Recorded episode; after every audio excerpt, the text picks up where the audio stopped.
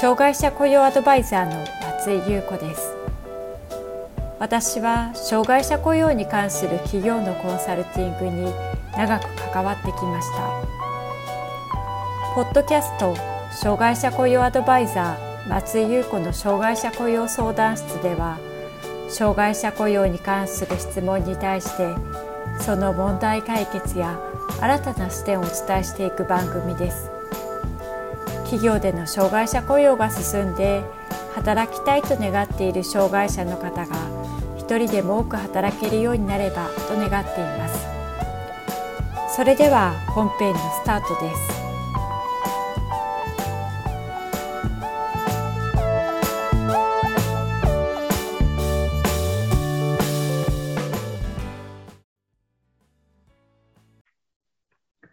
障害者雇用 .com の松井です。就労定着支援とは、2018年4月から始まった改正障害者総合支援法に基づくサービスです。一般就労している障害のある方が長く職場に定着できるよう、福祉サービスを提供する事業所が様々なサポートをします。定着支援はこれまでも就職までを一貫してサポートする就労移行支援事業所や生活と就労を一体的に支援する障害者就業生活支援センターなどが中心に行ってきました。しかし、働く障害にある方が増えてきて、働くことにまつわる様々な課題解決をサポートする需要が高まってきたため、2018年からは定着支援を独立した福祉サービスとして実施することになりました。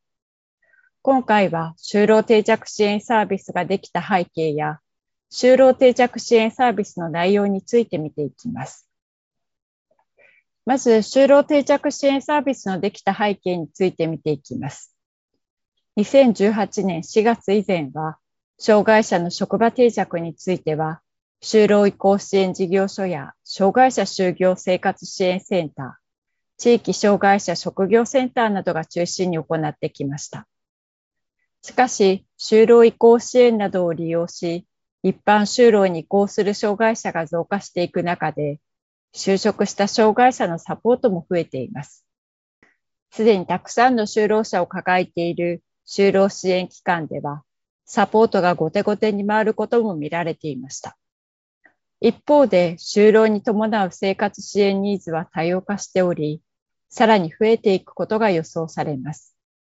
そのため、就労定着支援のみに特化し、就労に伴う生活面の課題に対応したり、職場と家庭との連絡調整などの支援を一定の期間行う就労定着支援サービスが創設されることになりました。就労定着支援では、関係機関、就労移行支援事業所や就労継続支援事業所、生活介護、自立支援などから一般就労へ移行した企業で働く障害者に対して相談による課題把握、連絡調整、必要な支援を行っていきます。働く障害者が抱える悩みとはどのようなものがあるのでしょうか？例えば、就職したばかりの人であれば、職場に慣れることができるのか仕事内容がうまくできるだろうか職場の人は受け入れてくれるだろうか、などの心配があるかもしれません。また、就職してしばらくすると、今後のキャリアについて相談したいとか、配属先や仕事内容が変化するなどの環境の変化や、上司や同僚が変わり、うまくコミュニケーションが取れないなどの悩みが出てくるかもしれません。また、雇用契約を今後更新してもらえるか、会社からの評価などに対しても納得がいくものでない場合、どのように伝えたらよいのかわからないということがあるかもしれません。悩みは職場のことだけではありません。働き始めてしばらくすると不安はあるものの自立した生活をしてみたいと思うかもしれません。また家族との関係性に悩んでいたり、もっと生活のためにお金が必要だということもあるでしょう。このような様々な悩みや心配事は、就労するときにも起こる場合がありますが、就職してしばらくしてから起こってくることもあります。今まで職場定着における生活の面の課題としては、次のような相談や悩みの例がありました。遅刻や欠勤が増える。業務中に集中できない。寝不足のようで就業中に眠りする。急にミスが増えた。身だしなみの乱れが乱れる。服薬管理ができず仕事へ影響がある。給料の管理ができない。家族に給料を搾取されている。ストレス対処や軽減の方法がわからない。就労定着支援サービスの内容について見ていきます。就労定着支援サービスは、就労移行支援事業所などを利用し、一般就労に移行する障害者が増えている中で、今後、就職した障害者が職場定着できるように、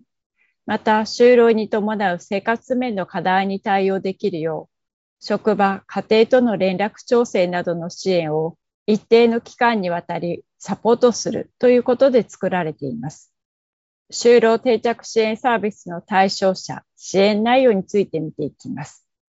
対象者は就労移行支援などを利用して一般就労した障害者で就労に伴う環境変化により、生活面の課題が生じている人が対象になります。就労移行支援、就労継続、A 型、B 型、自立支援、生活介護を利用して就職した人が受けられるサービスです。障害者手帳を持っていない場合でも、福祉サービスの利用を経て、一般就労した場合には利用することができます。特別支援学校卒業後にすぐに一般就労した人や、ハローワークの紹介で一般就労した人は対象外となります。支援内容は、障害者との相談を通して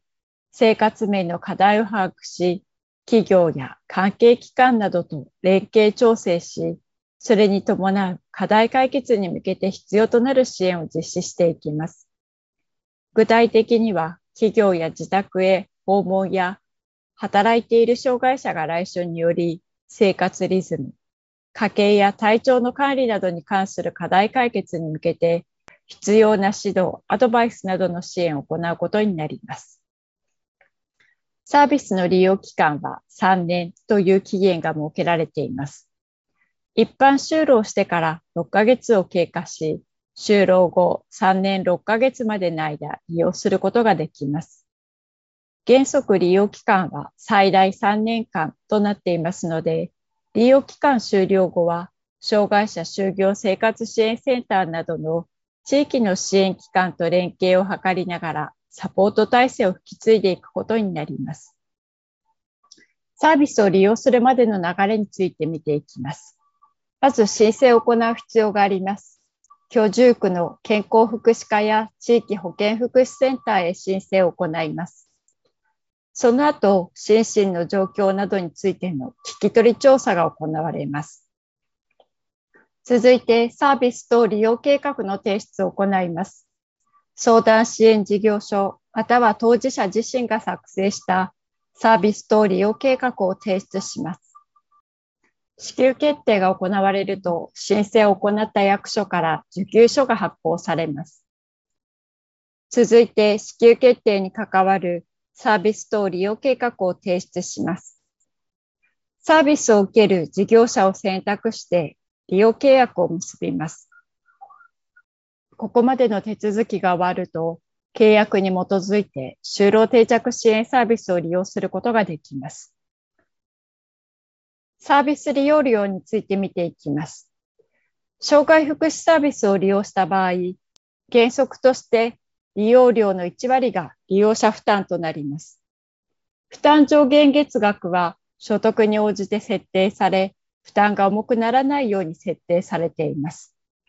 生活保護受給世帯や市民税非課税世帯は負担額は0円となります。本人の収入状況や利用する事業所により利用料の有無や金額が変動することがあるため、詳しくは住んでいる自治体窓口に問い合わせてください。最後に職場定着のために企業ができることについて見ていきましょう。就労定着支援サービスというものがありますが、